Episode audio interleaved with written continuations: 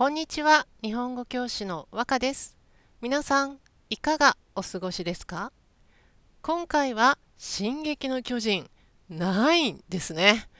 前回に引き続き、まるちゃんとエルヴィン団長、そして、進撃の巨人に出てくる女性のキャラクターなどについて話しています。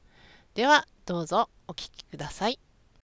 関係ないんですけど、はい。あのリヴァイ兵長が最初、まあ、当然エルヴィン団長をねあの注射打とうとして、あのエルヴィン団長が「はい!」ってパシッてこう手をなんか上げるシーンありましたよね。あれ、そういえば今と思い出したんですけど、あれってふざけたシーンなんですか？ねなんか私あれあれ何ですか？はい!」とか言って急にパシッて手を上げて払いのけるシーンが本当に私すっごいなんかあれちょっとなえ？って思ってすごいななんていうのか真剣なみんながうーって考えるシーンで急に「はい!」ってエルヴィン団長手を挙げてあの昔のねなんか小学校か中学校か知らないけどはい。学校でなんか先生に質問するシーンとリンクしてるんですけどあそこで急に今までなんかこう怖い選択っていうかねギリギリの選択をして大変だった彼が急に子供に戻るっていうねあそこ面白いなと思いましたね。はい。うんそうですね。エルヴィン団長結構子供っぽいところありますよね。ありますよね。意外とね 意。外と。うん、そう、そこがやっぱり、なんか可愛いっていうか、やっぱり人間だなって思いますよね。いつもそんな、ねえ、すそう、究極の選択して責任背負ってなんてやってたらね、ちょっとストレスで頭おかしくなりますからね。はい。ねえ、やっぱり自分の子供の大事なところも持ってるんだなってね。あそこ、すごい可愛いシーンだなって思いましたけど。そうですね。まあ、可愛いでいくと、その前も、その、まあ、ピンチに陥った時に、まあ、助かる道が一個しかないってリヴァイ兵長から言われて、うん。まあ、そのためにはリヴァイ兵長以外みんな、まあ、死んでくださいみたいなプランだったんですけど、ああ、はいはい。その時にエルヴィン団長が、ああ、巨人の秘密もっと知りたかったな、みたいなこと ぼやいて、ぼやき出すシーンが、ありましたね、あそこね。あの、ぼやいてるシーンね。あれも面白いです。あれ、本当にね、まあ、ついこう本音っていうのかな？正直な気持ちがポロッと出ちゃったっていう。すはい。あそこが逆になんか人間っぽいっていうかね。うん。なんか、あ、そっか、こう、もう、これはダメだ、死ぬって思ってる時に、つい、そういうところが出ちゃうんだな、エルヴィン団長でもっていうね。うん。あそこ、まあね、可愛いって言ったらあれだけど、本当に人間っぽいいいシーンだなって思いましたけどね。いやなんかそこで言うのがなんか別に死にたくないっては、まあ死にたくないとは言ってたんですけど、うんな。んで死にたくないかって言ったら、まああの、まあエレンの家の地下室の謎が知りたかったから死にたくないって言ってて、あ、そんなに知りたいんかいみたいな。まあ子供時代から結構好奇心が旺盛なうん。エルヴィン団長ですけど、うん。そこ、やっぱりそこなんだって思って。うん。うん。まあ、人間っぽいっちゃ人間っぽいですけど、まあ、そこで言う言葉はある意味常人離れしてるというか、まあ、普通の人じゃないなって思います。ああ、あの環境になってそれが出てくるっていうのが、ちょっとはい常人。本当の、そうですね。本当の本音はやっぱりそこなんだっていう。うん。まあ、かっこつけて、その、いやー、巨人の秘密知りたいんだよねとか言って、まあでもなんか死ぬ間際やったらなんか、まあまあ助けてとか言い出す、言い出す人とかうん。うん。いると思うんですけど、そういうことは一切なくて、やっぱりそこを、まあ、つ突き詰めてたんだなっていうのを、ちょっと改めて感じて、そうですね。まあ若干狂気じみたというか、うん。そこまでのめり込んで大丈夫なのっていうレベルで、やっぱりなんか求めてるんだなっていうのは、うん。うん。ちょっとゾッとしました。ああ、そっか。はい。確かに、そうですね。あの、自分がやりたいって思うことをずっと忘れずに、この状況でも持ってたんだっていうのに、うん。少し、えって思う、はい。ちょっと普通じゃないなって思うかもしれないですね。うん。うんでもなんかこの「進撃の巨人」ってそのなんていうの他のキャラクターも割とこう貫いてるっていうのかな最初に思ったことをずっと貫いてる人多すぎない？って思うん多ですぎますね。ね。なんかエレンの自由っていうこの、まあその周り辺に行く前までのその自由自由っていうこのう歌にも出てますけどはい。自由じゃないと俺は死ぬぐらいの感じのこの強さとかこのミカサの絶対にエレンを守るっていうこの強さはい。とか、あとアルミンもなんか海を見ようってねエレンに約束してそれをうんさ最終的に成し遂げたわけですよね。成し遂げましたね。うん、な結構その小さい時の約束とか小さい時の思いがずっと大人になっても続いてるっていうストーリーありますよね。うんうん。あとね、ももう一個だけ言うとね、私あの好きなシーンがはい。ミカサがあのエルヴィン団長に一回文句言うとこありますよね。え、どこでしたっけ？あのエレンに、はい。まあ、ちょっとうす嘘っていうかたなんか蹴ったり殴ったりしてたシーンあるじゃないですか。はい。で、そこの後で、ミカサがポロッと、あのチビ殺すだったかななんか忘れたけど、あ なんか 言ってるところがあって、あれでミカサにぐっと来たっていうか、ミカサかっこいいと思って。ミカサ大好きですね。なんかあの、なんていうのかな、少年漫画って割と、この女性で強い人っていないのかなっていうイメージがあったんですけど、うん。このミカさんめちゃめちゃ強いし、気持ちも強いし、ちょっとおかしいし。まあ、おかしいおかしい。うん、この女性でこのキャラクターがいるっていうのはすごい嬉しいなっていうか楽しいなっていうか、この「進撃の巨人」に出てくる女性陣ってみんな素敵だなって思いますね。素敵ですね。うん、そうなんです。あ、すいません。でもインタビューだっつってのに私がね、話しちゃいけません。いやいやいや、失礼しました。ちなみに、まるちゃんは、この「進撃の巨人」に出てくる、そのはい女性のキャラクターだと誰が一番好きってあるんですか？一番、また一番から来てしまった。えっ、と、すいません、1番、1番で。2番でも3番でもいいです。はい。なんかもう、ミカサはなんか別格というか、うん。別格、もう特別すぎて、ちょっとうん。逆に仙外なんですけど、うん。うん。サシャですね。サシャに行くんですね。へえ。いや、さっきの貫いてるって話でいくと、うん。あの、まあ、めちゃくちゃ食べるのが好きで、うん。で、まあ、死ぬ時の言葉が肉なんですよね。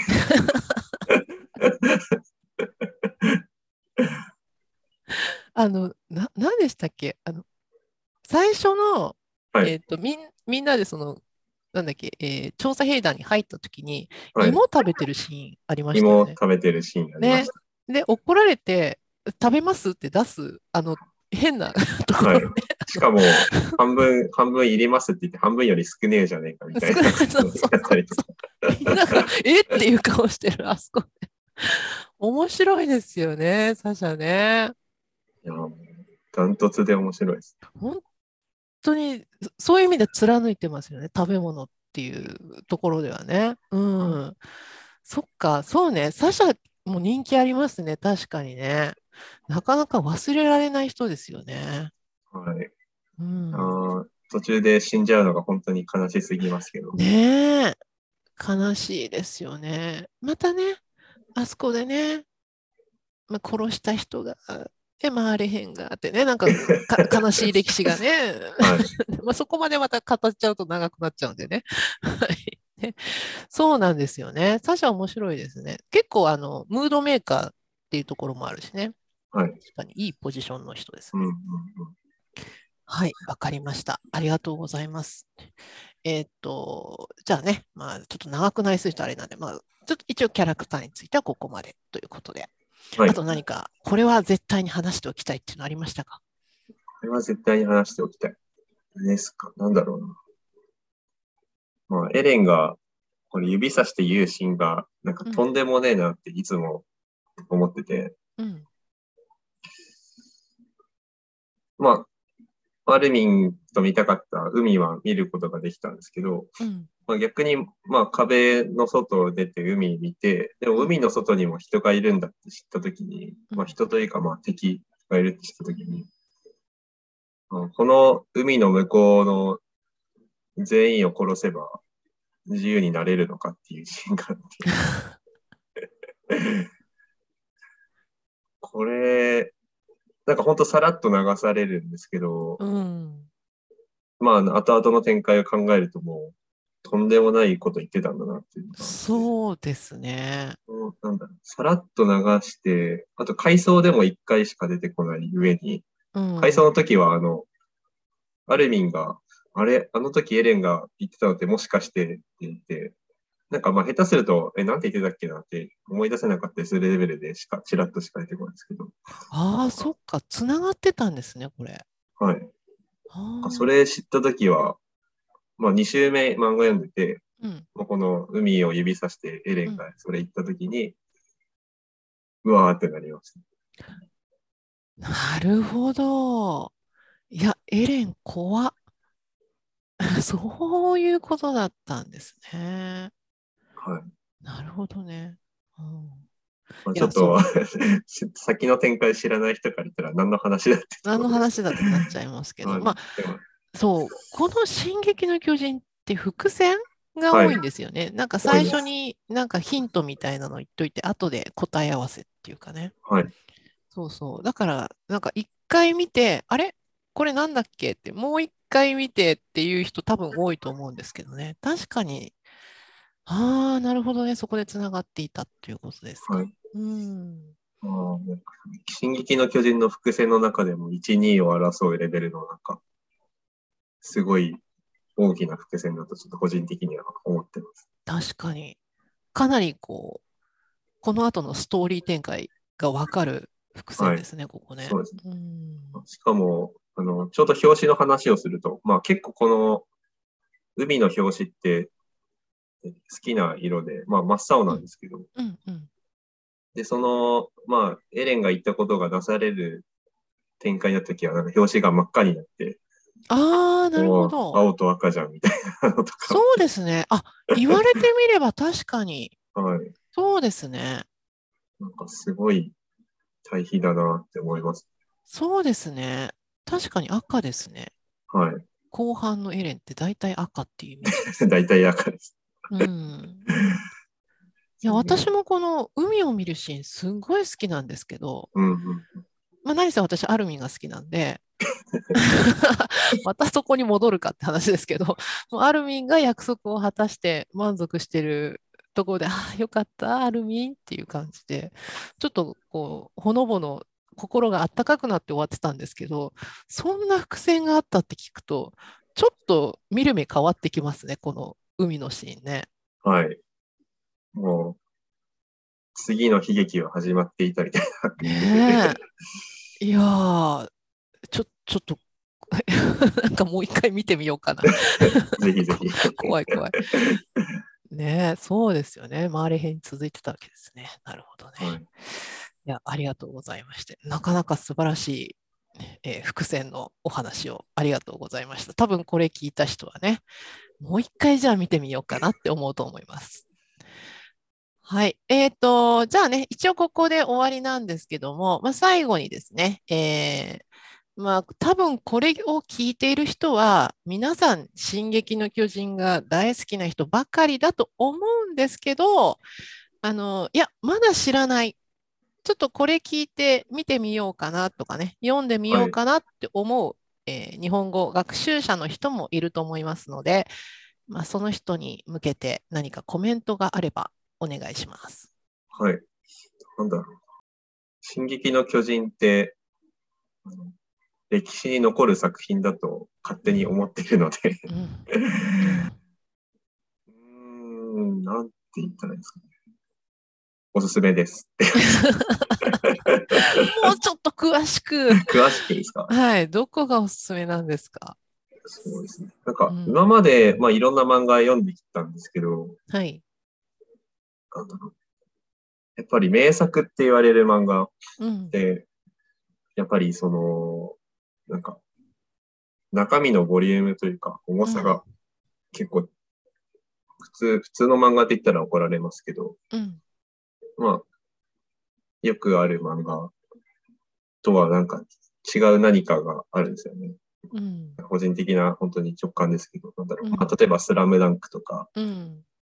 あとは、まあちょっと前の話でいくと、まあブラックジャック、火の鳥とか、手塚治虫の漫画とか、うん。やっぱり何か違うものがあるっていうのが、うん。やめて思って、で、でそれをちょっと進撃の巨人にもうんめちゃくちゃ感じるので、そうですね。はい。まあ流行る漫画っていうのは毎年出てきますけど、うん。その、その瞬間流行る漫画が必ずしもその、何年後何十年後まで読み続く、読み続けられるかって言ったら、うん全部が全部そうなるわけじゃないと思うので、うん。それでいくと結構進撃の巨人って、まあ歴史に残る漫画というか、うん。うん、みんなずっと読む漫画かなって思ってますね。まあていうか、まあみんなずっと読んでほしいなって思ってそうますけど。ですね。本当に、はい。本当にそう思いますね。何か宣伝したいことがあればどうぞということで、えーありますかね。何か日本語学習者の方に。ちょっと、まあ、似た漫画の宣伝になるんですけど、はい。あの、結構、まあ、進撃の巨人っていう作品のうんポイントとして、まあ、人が食べられるっていうのがあると思ってて、はいはい。うん。それでいくと、似た漫画、まあ同じく人が食われる 漫画で結構好きなのが、東京グールっていう 漫画があそっちにるんですよ。行きます。はいはい。それもなかなか面白いので、あのちょっと進撃の巨人じゃ飽き足らないというか、もっとすごい漫画が読んでみたいって人は、うん東京グールも好きという宣伝おすすめです。ありがとうございます。は はいい。じゃあ皆さんね、東京グルも、えー見てみてください。というわけで、今回はこれで終わりです。えーちょっとだけね、フィードバックしていきますね。えーエルヴィン団長について話していたとき、ギリギリの選択とかね、究極の選択をしているっていう話が出てきました。選択は選ぶこと。ギリギリとか究極っていうのは、まあ、これ以上すごいところがない、もうこれ以上先がないっていう終わりっていうような意味ですね。だからもう死ぬか生きるかとかね、これ以上なんかこう進むところがないようなすごいところの選択について言います。そして好奇心旺盛。エルヴィン隊長は、えー小さい時から好奇心旺盛だという話をしていました。好奇心というのは新しいものを見たり聞いたりした時に何だろうこれ知りたいなって思う気持ち。これが好奇心。旺盛というのはそういう気持ちがものすごくたくさんあるということですね。そして彼は死ぬ時にでもそういうことをずっと思っている狂気じみた人だという話をしていました狂気じみた狂気というのは狂ったという漢字を書きます。気は気持ちの気ですね。だからちょっと普通の人ではない変な感じの人、そういう雰囲気がする。こういうのを狂気じみた人と言います。そして最初に思ったことをずっと貫いているんだねと言っていましたが、貫く、えーこれはですね、えー最初から最後までずっとまっすぐに気持ちとか思っていることを通すこと。これを貫くと言います。そしてあの途中なんですけどもミカサが文句を言うシーンが好きだと私は話していたんですがこれはすみません。エルヴィン団長に対してではなくリヴァイ兵長に、えーあのチビ、えー殺すっていうようなことを言っていたんですね。失礼しました。エルヴィン団長はね、えーチビっていうのはね背が低いっていう意味ですけど、え背は高い方ですよね。はい、えーこんな感じです。ではここからはお知らせです和歌ランゲージラボラトリーでは私和歌がオンラインで日本語のプライベートレッスンをしております。日本語の本を一緒に読みたい、ニュースやアニメ、いろいろなテーマで話す練習がしたいなど生徒一人一人のリクエストに沿ったコーチングスタイルでレッスンをしています。このポッドキャストの説明文のところにホームページの URL が載っていますので詳しくはそちらをご覧ください。では今日も最後まで聞いてくださって本当にありがとうございました。じゃあまたね。バイバイ。